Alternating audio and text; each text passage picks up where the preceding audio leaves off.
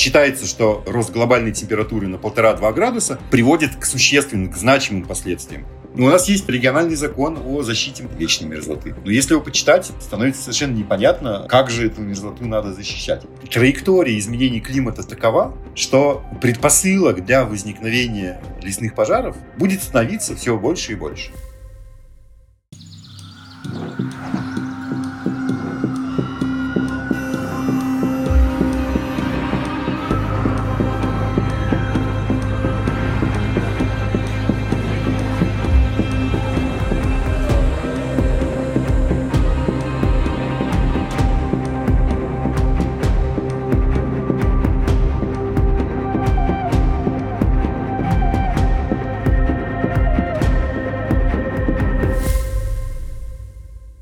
Всем привет! Это новый выпуск подкаста «Пакет не нужен». В этом эпизоде речь пойдет об изменении климата в самом холодном российском регионе – Якутии. Именно там климатические перемены ощущаются наиболее явно. Гость нашего выпуска – Никита Тананаев, заведующий лабораторией по изучению климата в Якутском университете. Мы обсудим с Никитой, как изменения климата в Сибири сказываются на жизни местных жителей, промышленности и природе, каких последствий стоит ожидать в ближайшее время от таяния вечной мерзлоты и какие меры важно предпринять уже сегодня.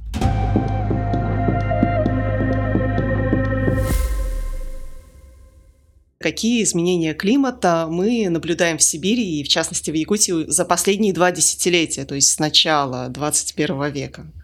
я бы не ограничивался, и мы обычно, климатологи, не ограничиваемся последними двумя десятилетиями Изменение климата, если мы говорим о направленных изменениях климата, особенно связанных с антропогенной деятельностью, мы измеряем их немножко другими периодами. Мы сравниваем, в частности, между собой длинные 30-летние климатические периоды, репрезентативные, как мы говорим, представительные. Соответственно, сейчас мы оцениваем изменение климата, сопоставляя два продолжительных климатических интервала период с 1961 по 1990 год и с 1991 по 2020 год. И то, что мы говорим, мы наблюдаем в Сибири и, в частности, в Якутии какие-то изменения, имеется в виду, что мы оцениваем изменения между двумя этими периодами. Климат – очень многогранная и разнообразная система, естественно, характеризуется эта система большим количеством параметров, я бы даже сказал практически бесконечно для обычного человека. Но самые базовые, самые основные из них – это, конечно, температура и количество осадков которые выпадают на территорию региона там, или в каком-то районе. Значит, это могут быть среднегодовые либо среднемесячные температуры, соответственно, среднемесячные либо суммарные годовые количество осадков.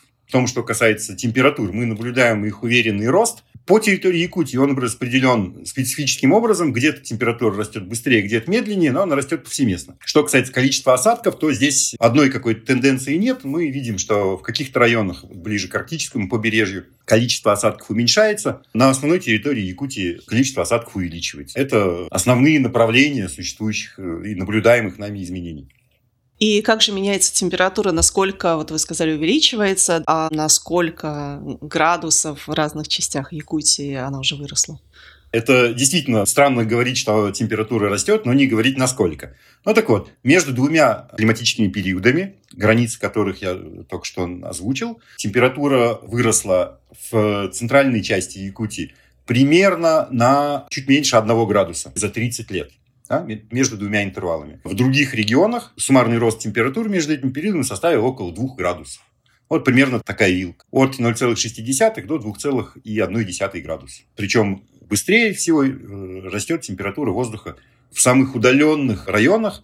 Это районы устья рек Индигирка и Колыма, далекие арктические реки. И вот именно в высокой арктической зоне температура довольно уверенно увеличивается. А почему именно там? Почему именно в арктической зоне она так быстро растет? Обычно это связывают с изменением общей циркуляции. Ну, Якутию можно выделить на административной карте, но с точки зрения климатической системы она не знает административных границ.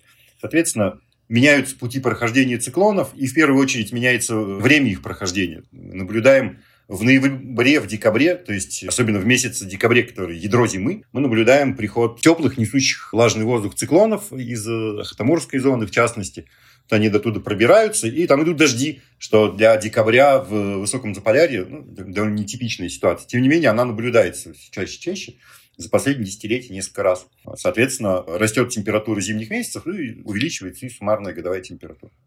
А вообще, вот вы говорите, на один, где-то почти 2 градуса выросла температура. Насколько это существенный рост, насколько это, может быть, человек твои не замечает? Для климатологов это много Тут я предлагаю сделать просто. Я предлагаю сопоставить это с климатическими целями наших э, группы экспертов по изменению климата да, и всех э, конференций по изменению климата, которые проходили в последнее время. Человечество очень хочет ограничить глобальный рост температуры воздуха полутора градусами или ну, хотя бы двумя градусами в худшем случае относительно до индустриального периода. То есть периода до 1850 года. То есть считается, что рост глобальной температуры на полтора-два градуса приводит к существенным, к значимым последствиям. И это рост по отношению к доиндустриальному периоду. Здесь же мы наблюдаем увеличение температур больше, чем на 2 градуса местами, на э, гораздо более коротком временном интервале.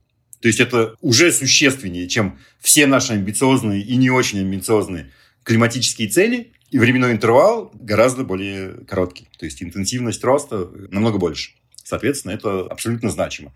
Тем более, территория это подстилается многолетней мерзлотой. Не все территории мира могут этим похвастать, скажем. А поэтому экосистемы здесь гораздо более чувствительны к, именно к росту температуры воздуха, чем э, во многих других регионах.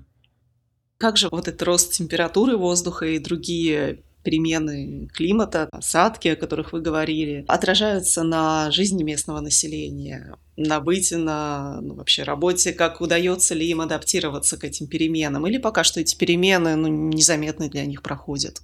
На самом деле, поскольку речь идет о продолжительных периодах, температура меняется постепенно. Количество осадков тоже меняется постепенно. Ну, то есть не так быстро между годами. И к тому же у климата есть естественная изменчивость, то есть какой-то год будет потеплее, какой-то год будет более холодным. Все это какие-то флуктуации вокруг, колебания вокруг какого-то среднего. И поэтому в среднем обычный человек, он этого не очень замечает. К тому же он не очень понимает изменения суммы осадков на 10, на 15 миллиметров, например. Да, много это или мало. В жизни это не очень заметно, честно говоря. Многие люди, с которыми мы разговаривали, обычные люди, и в том числе фермеры, которые работают на земле, которым, казалось бы, этот вопрос должен быть ближе, они говорят, что, в принципе, мы ничего такого особо не замечаем. Но многие говорят, что вот леса стали гореть чаще, или пожаров стало больше. Ну да, это отчасти производные климатических изменений, но напрямую мало кто их связывает. К тому же у пожаров есть и человеческий фактор. Поэтому большинство людей не очень замечает честно говоря, какие-то изменения, пока эти изменения не проявляются где-то на Земле, в том мире, с которым люди связаны, особенно живущие в, вне городских зон, да, связаны гораздо ближе.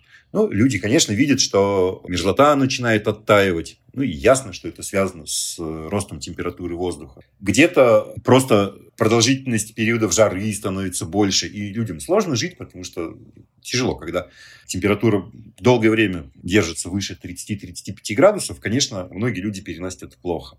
И к таким переменам сложно адаптироваться, потому что состояние здоровья сложно адаптировать да, к увеличивающимся температурам. Поэтому Лучше всего, наверное, замечают эти перемены коренные народы и люди, которые живут вдалеке от основных центров цивилизации. Как-то так получается, что им и так сложно. Климатические изменения делают их жизнь еще сложнее. Сокращается продолжительность работы зимников и будет в будущем сокращаться еще больше. У нас есть об этом э, недавно вышедшая работа. Условия содержания оленей, насколько я помню, тоже становятся сложнее. Кроме того, предсказать эти условия, основываясь на традиционном знании, становится тоже все сложнее, потому что климатическая система ведет себя по-другому, чем раньше. И те приметы, которые раньше работали, теперь перестали работать. Антропологи, изучающие сообщество оленеводов, они э, хорошо знают тему.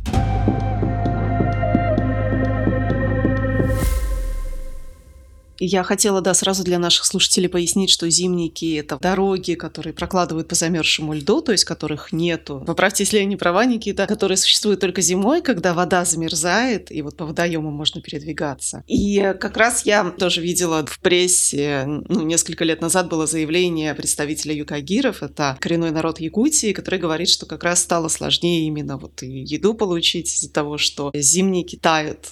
И, в принципе, вы упомянули, что коренные народы народы, они вдалеке, они больше это чувствуют. Я хотела еще сказать, что в Якутии несколько коренных народов, кроме якутов, это Ивена, Юкагиры и Чукчи. Вообще, насколько они успевают адаптироваться, какие-то существуют ли, может быть, вы знаете, программы помощи или какие-то меры предпринимаются, чтобы помочь им адаптироваться к этим изменениям, или же чаще они вынуждены просто оставлять свой уклад и перемещаться в города, где эти изменения пока что еще меньше заметны, чем а, в их а, традиционных местах обитания.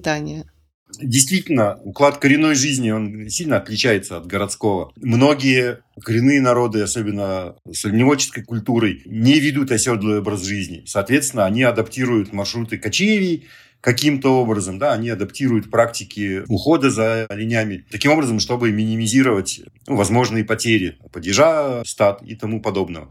Но есть коренные народы, которые ведут оседлый образ жизни, да, где-то отчасти только сохраняют какие-то грани своих традиций и укладов. Честно скажу, к сожалению, кроме того, что я уже сказал, небольшой специалист в оленеводческой жизни, я знаю, что проблемы связаны вот в первую очередь с сложностями в содержании, в прокорме оленей. Что касается зимников, Харьков, э, действительно, все правильно вы сказали. Это дороги, которые проходят либо по замерзшей земле, которая иначе непроходима, либо по замерзшему льду рек, которые чаще всего недоступны для судоходства. Действительно, сокращение времени работы зимников больше проблема для оседлого населения, ну, не кочует, которые само не добывает себе пищу, не, не, не питается дарами природы. Тут э, есть прогнозы о том, что период работы некоторых зимников, особенно в южных районах Якутии, может сократиться на 15-20 э, суток. Ну, это много, учитывая, что все время работы зимника может составлять все около трех месяцев. То есть значительная часть времени работы она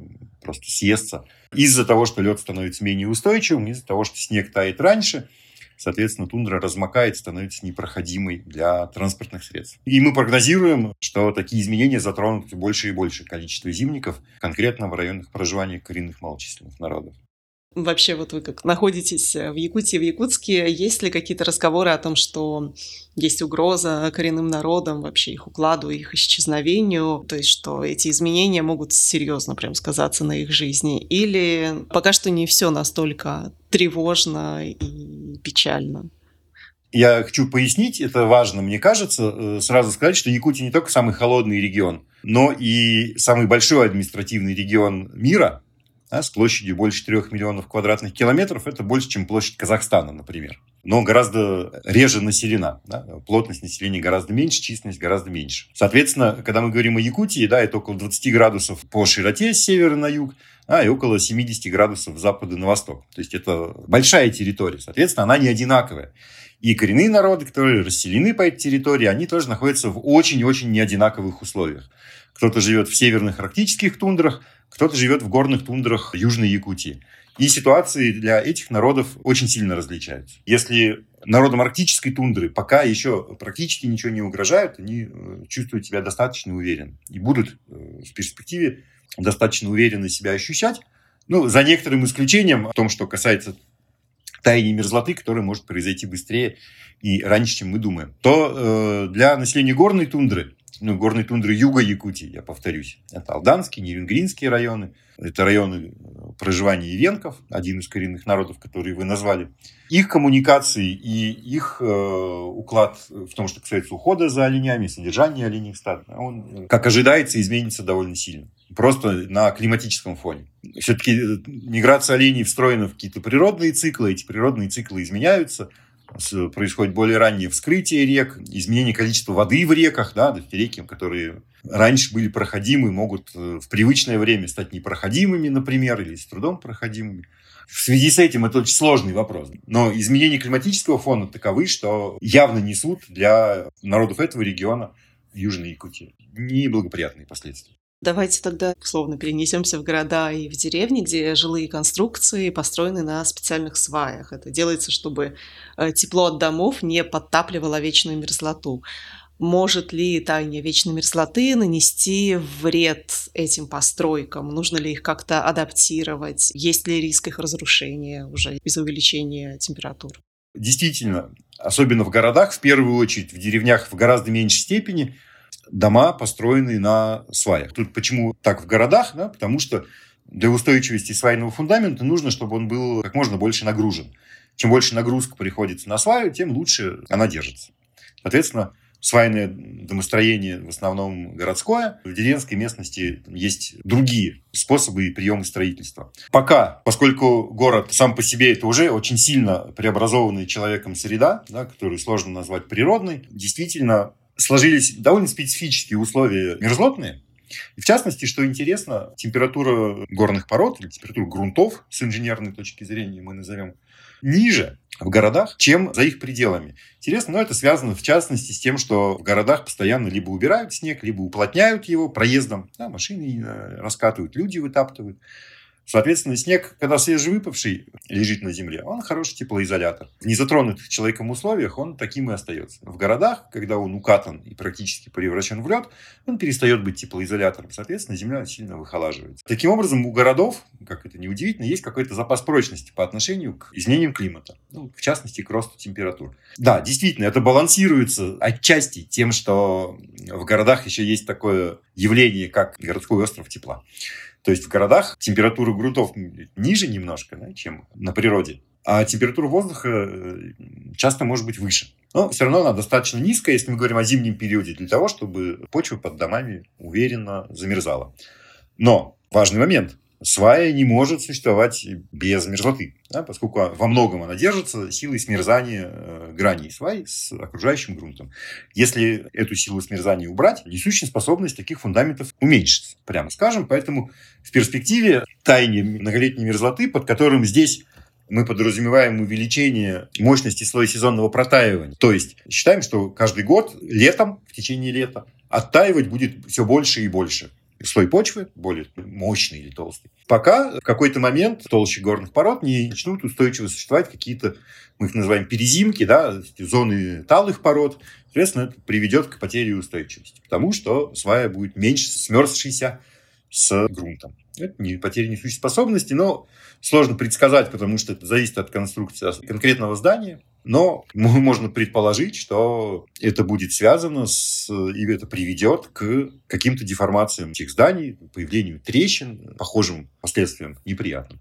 Но на данный момент, э, сейчас, чтобы здания существующие и уже построенные действительно испытали такое уменьшение несущей способности своих фундаментов, температура должна вырасти достаточно заметно.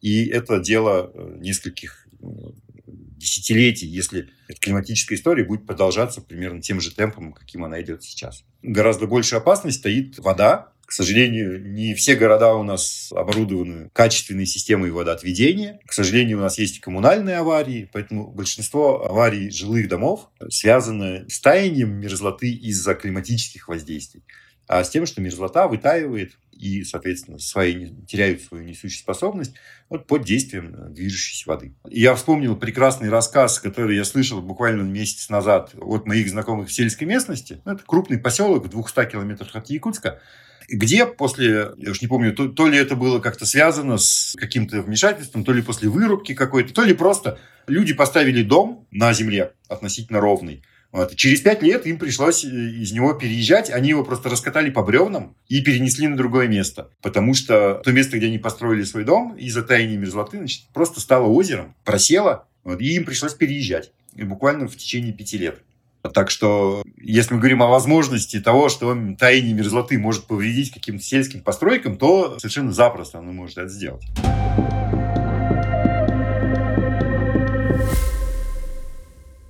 Можно ли ждать в скором времени появления климатических мигрантов из северных регионов в другие регионы именно из-за изменения климата? Вы как думаете, это реально такой прогноз? Я отвечу так. Уже тот факт, что о возможности существования климатической миграции в арктических районах, вообще то, что об этом говорят, то, что такой термин существует в Якутии, это обсуждается. Сам этот факт, он уже говорит о том, что такая вероятность э, есть. С одной стороны, люди, конечно, привычны к э, своим местообитаниям, люди любят или терпят те места, где они живут, предпочитают оттуда не уезжать. Да, это мы хорошо знаем на примере населенных пунктов, которые подвержены затоплению, например, да, но люди предпочитают пережить эти наводнения и продолжать жить на своих местах, и не хотят перемещаться на какие-то другие, более сухие места, ну, которые, к тому же, еще довольно далеко расположены от их привычных мест. Так что, чтобы климатическая миграция появилась, нужны очень сильные побудительные мотивы. Такие мотивы могут появляться, в первую очередь, у городских жителей, которые больше мотивированы к перемене мест, да, более активные в этом смысле. Но в, а в городах как раз пока все обстоит более благополучно. А, то есть там повышение температуры на несколько градусов, возможно, мало кто заметит. Каких-то вопросов, связанных с таянием мерзлоты, с изменением природной среды, ну, горожане редко с ней в полном контакте находятся. Поэтому, если что-то может на них повлиять, то, например, это пожары, и, соответственно, ухудшение качества воздуха. Если посмотреть на вопрос с этой стороны, то среди моих знакомых есть не один человек, которые переехали в другие регионы России, даже в другие страны, только потому что, ну, если даже с чем-то они мирились раньше в своей предыдущей жизни, то пожары 21 года, прогремевшие на весь мир, стали той каплей, которая переполнила их чашу терпения, они уехали. Но отчасти это можно назвать климатической миграцией, действительно, потому что предпосылки у пожарной опасности лесной, они чисто климатические, и люди понимают, что со временем такое будет происходить чаще и чаще. Несмотря на все меры, которые предпринимаются, соответственно, такие люди есть уже. А вот эти лесные пожары, о которых вы упомянули, ну и вообще все более частые, масштабные лесные пожары в Сибири, это тоже последствия изменения климата?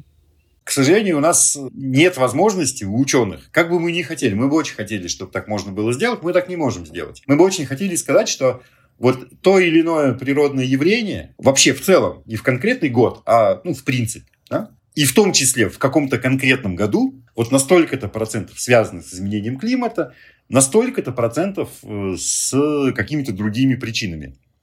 К сожалению, у нас нет компетенции, чтобы точно разделить вот эти пропорции. Увы, мы можем только сказать, что траектория изменений климата такова, что предпосылок для возникновения лесных пожаров будет становиться все больше и больше. И лет среди вот одного десятилетия, например, лет, в которые эти пожары возможны, и наиболее возможны, будет становиться все больше и больше. Но каждый конкретный пожар имеет какую-то причину, где-то человеческий фактор напрямую, да, то есть неосторожное обращение с огнем, э, невнимательность какая-то, э, другие моменты. Где-то это чисто природные вещи, ну, мы говорим, сухие грозы э, нередко могут быть причинами. Причин у лесных пожаров много. Но, например, там, где в более влажных условиях лесной пожар бы не развился, не развился бы до такой интенсивности, да, в условиях более сухих или жарких он развивается охотно. Соответственно, изменение климата только создают благоприятные условия для того, чтобы как бы, потенциальный пожар стал э, физически возможным. В этом значительный вклад климатических изменений, которые мы наблюдаем. При этом именно сохранение лесов Владимир Путин называл в качестве российского орудия борьбы с глобальным потеплением, с изменением климата. Справляется ли сегодня Россия, на ваш взгляд, с сохранением лесов Почему, да или нет? Тут сложно ответить на этот вопрос однозначно. Все-таки чаще мы говорим, что борьба с глобальным потеплением связана не с сохранением лесов, а либо с, с управлением ими, либо с тем, что ну, в мире называется сейчас лесоклиматические проекты, то есть с целенаправленной высадкой лесных насаждений, и имеющих большую поглотительную способность по СО2 по углекислому газу. Пока два основных направления, то есть это улучшение системы управления лесами и высадка растений-поглотителей. Есть виды, которые охотно поглощают СО2 из атмосферы, большим приростом биомассы, соответственно, их э, довольно в больших масштабах высаживают разные страны. Ну, в Китае такие посадки могут достигать там десятков тысяч километров квадратных даже, по-моему, если я правильно помню. То есть там какие-то огромные площади сейчас уже даже на данный момент или в проекте до 2025 года должны быть засажены этими деревьями. Да, безусловно, там есть проблемы с точки зрения биоразнообразия, потому что это все моновидовые насаждения, естественно, полностью искусственная экосистема не очень понятно, как она будет развиваться, будет ли вообще она устойчиво развиваться. Но, тем не менее, на коротком промежутке времени свою задачу она должна выполнить, забрать из атмосферы а, излишки углекислого газа.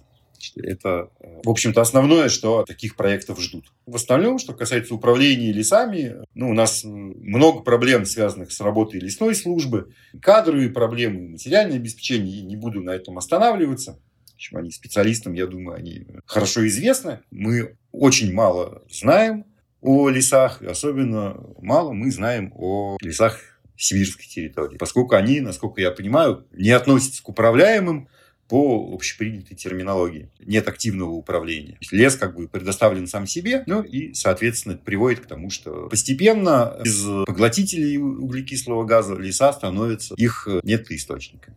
Да, вот как раз несколько месяцев назад видела сообщение, что сибирские леса стали выделять больше СО2, чем поглощать. Почему так происходит и можно ли это изменить? Да, я тоже видел несколько сообщений на эту тему. Насколько я помню, это касалось не настоящего момента. Все-таки пока у нас, по-моему, лес – это основной э, нетопоглотитель климатически активных газов. Диоксид углерода, в первую очередь, он используется в фотосинтезе, да, э, биологически активный газ.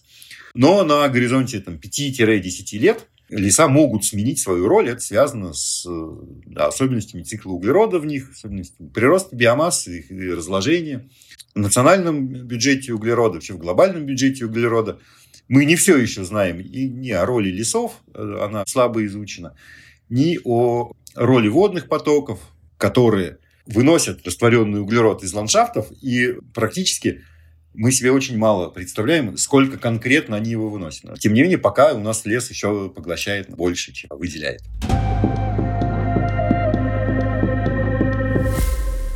До этого много говорили о том, как изменения климата могут оказать влияние на быт людей, на жизнь людей. А как насчет промышленности? В Сибири, в Северной Сибири много промышленных предприятий. Их деятельность меняется на фоне климатических каких-то перемен.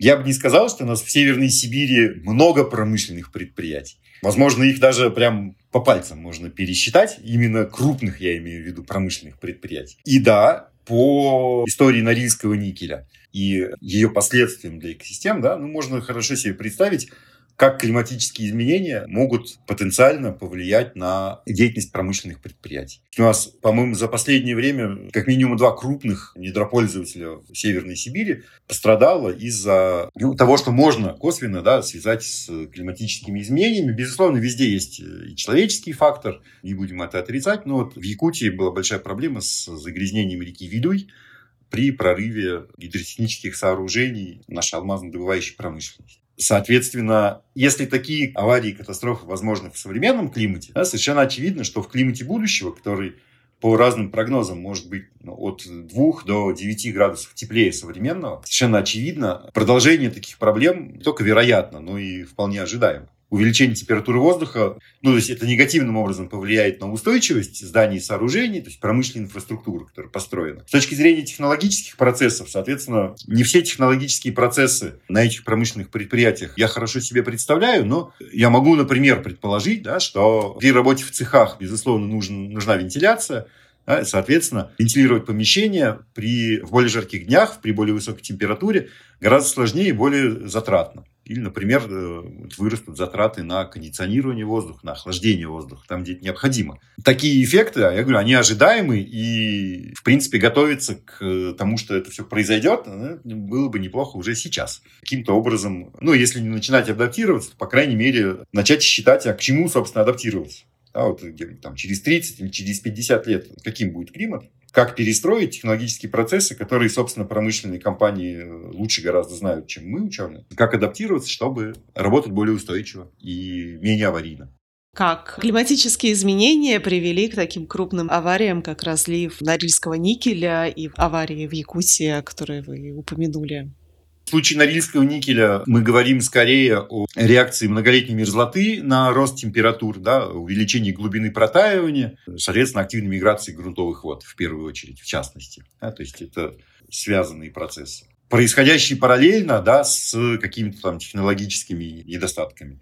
Что касается аварии в Якутии, это компания «Алроса» в 2018 году, то там прошли довольно интенсивные дожди, ну и, соответственно, автоматически часто это слышим в медиа, об этом нередко говорят, что частота экстремальных событий возрастает, и поэтому у нас есть тенденция каждый экстремальный, ну или кажущиеся нам экстремальным события записать на счет климатических изменений. Ну, это удобно, в конце концов. Частота возрастает, но это не значит, что то или иное конкретное трагическое событие напрямую связано с климатическими изменениями. Я повторю еще раз, вероятность возрастает, но каждое конкретное событие очень сложно разделить на то, что пришло от климатических изменений или то, что связано с какими-то естественными климатическими э, флуктуациями. Но вот в частности, да, мы говорим о том, что большой слой осадков, э, выпадающий за одни сутки, то есть большие интенсивные дожди, они раньше были редкостью, сейчас они происходят чаще. Ну и вот теоретически можно было бы сказать, если бы мы могли доказать это, конечно, но мы не можем, что проблемы с гидротехническими сооружениями Алросы, да, значит, они тоже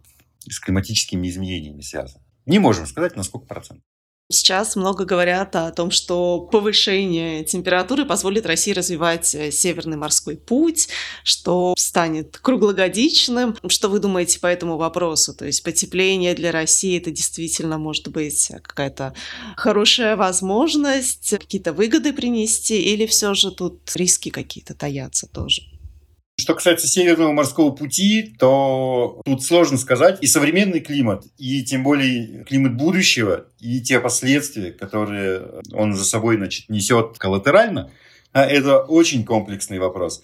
Но, возможно, действительно, на рубеже там, ближайших 30-40 лет Северный морской путь можно будет круглый год проходить и, возможно, даже без ледокольной проводки. Но сразу возникает вопрос, зачем нам тогда атомный флот, который мы содержим? Не лучше ли вкладываться во что-то другое? Ну, например, в просто строительство принципиально других кораблей, которые будут иметь ледовый класс и не будут требовать ледокольной проводки. Вот в эту сторону начать смотреть, вместо того, чтобы строить атомные э, ледоколы, которые, может быть, через 30 лет будут никому не нужны. Вопрос можно поставить и таким путем. Если, как говорят многие, хотя это, конечно, мало реалистично, через некоторое время Северный Ледовитый океан вообще останется безледным, ну, по крайней мере, на протяжении какого-то времени, всегда есть вероятность, что за пределами российской морской экономической зоны будет развиваться международное коммерческое судоходство. Соответственно, это международные воды, мы над ними никакой юрисдикции не имеем. Соответственно, куча народу будет просто через Северный полюс плавать мимо нас ходить. Такая альтернатива. Дискуссия про возможность или риск, наблюдаемые и ожидаемое в будущем потепление. Ей не один десяток лет, Вопрос точно такой же многогранный. Да, с одной стороны, безусловно, это возможность, потому что, например, с увеличением концентрации э, углекислого газа в воздухе у нас э, растет э, прирост биомассы. И, соответственно, можно выращивать, там, грубо говоря, быстрее и больше разных сельскохозяйственных культур. Соответственно, урожайность увеличивается, и мы можем накормить больше людей во всем мире, например. Об этом много говорили еще в 80-е годы. С другой стороны, например, если станет теплее в Якутии, уменьшатся затраты на отопление. Ну и не только в Якутии, это других арктических регионов касается тоже. Весна длиннее, зима короче, зима теплее. Это в северных районах довольно значимо. Ну и прекрасно, будем меньше тратить на отопление. У всего этого есть свои, конечно, нюансы. Ну, во-первых, если количество биомассы будет больше прирастать с большей концентрацией СО2, с другой стороны, значит, надо еще где-то добыть воду, чтобы всю эту сельскохозяйственную растительность полить. Воды в наших традиционных э, агропромышленных регионах становится все меньше. А меньше осадков, меньше влагосодержания в речных бассейнах. Биомасса, вы, может, и прирастала, но воды нет для того, чтобы дать ей такую возможность. Что кстати, отопительного сезона, ну да, безусловно, он сокращается. Но, с другой стороны, поскольку э, лето также становится жарче, чем обычно, на другой стороне этих весов у нас затраты на кондиционирование, на охлаждение воздуха летом, которые точно так же ложатся нагрузкой на электрические сети. Добавим к этому возможность реакции мерзлоты, каких-то неприятных мерзлотных процессов, в том числе это и более доступный органический углерод в почве, который будет потреблен бактериями, также с выделением климатически активных газов. В общей сумме это скорее риск. И для многих отраслей это большой риск, а вовсе никакая невозможность.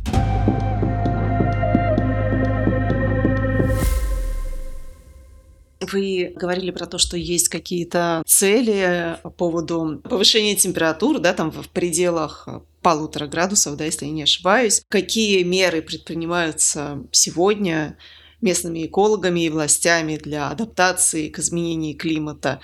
И хватает ли этих мер сейчас, энтузиазма какого-то, заинтересованности в регионах? Я понимаю, что это тоже, опять же, комплексный вопрос, многогранный, но, может быть, можно как-то кратко в рамках нашего подкаста на него ответить.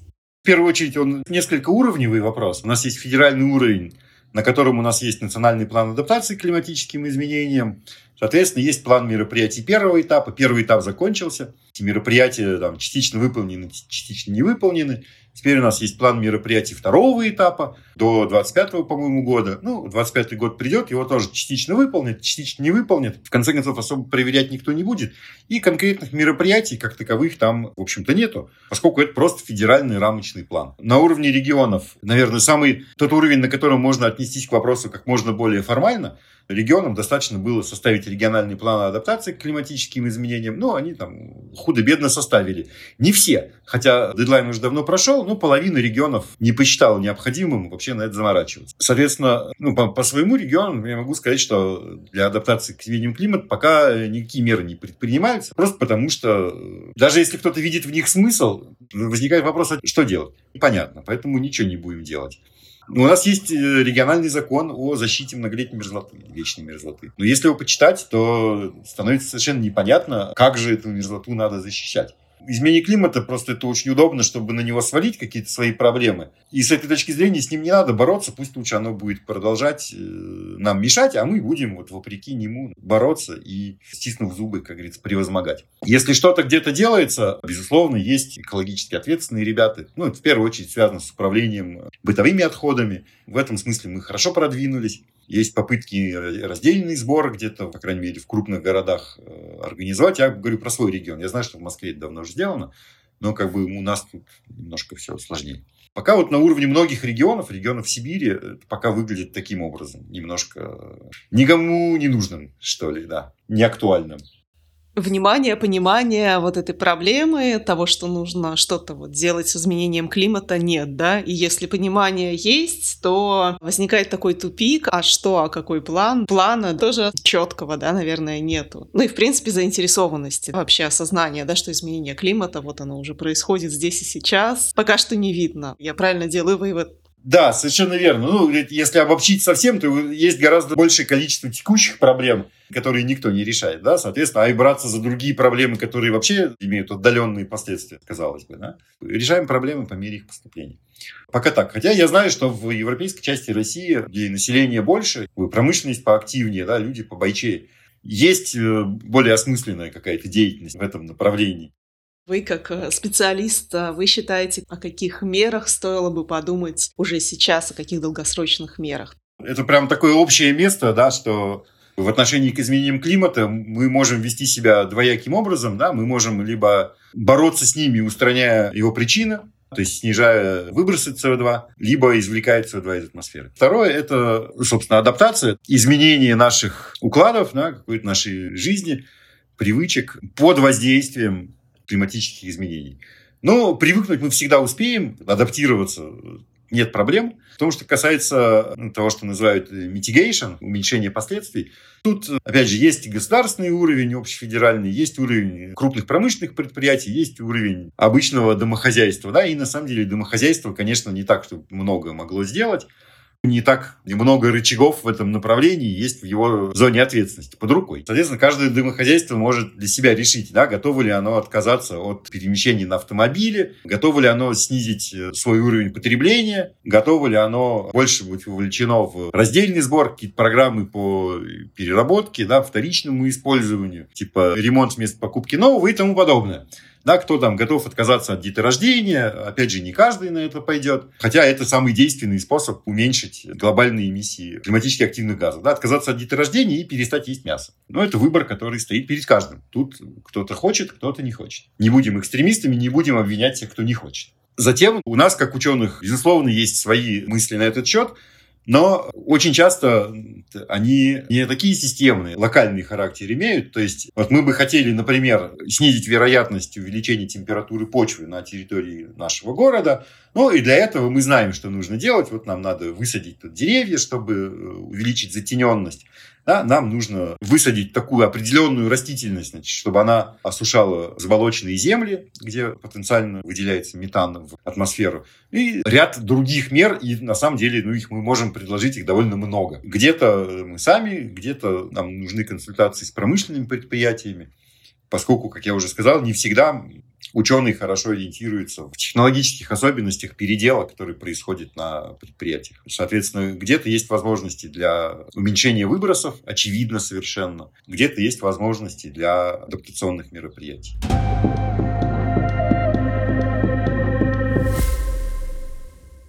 Достаточно ли, на ваш взгляд, э, в России уделяют внимание борьбе с изменением климата?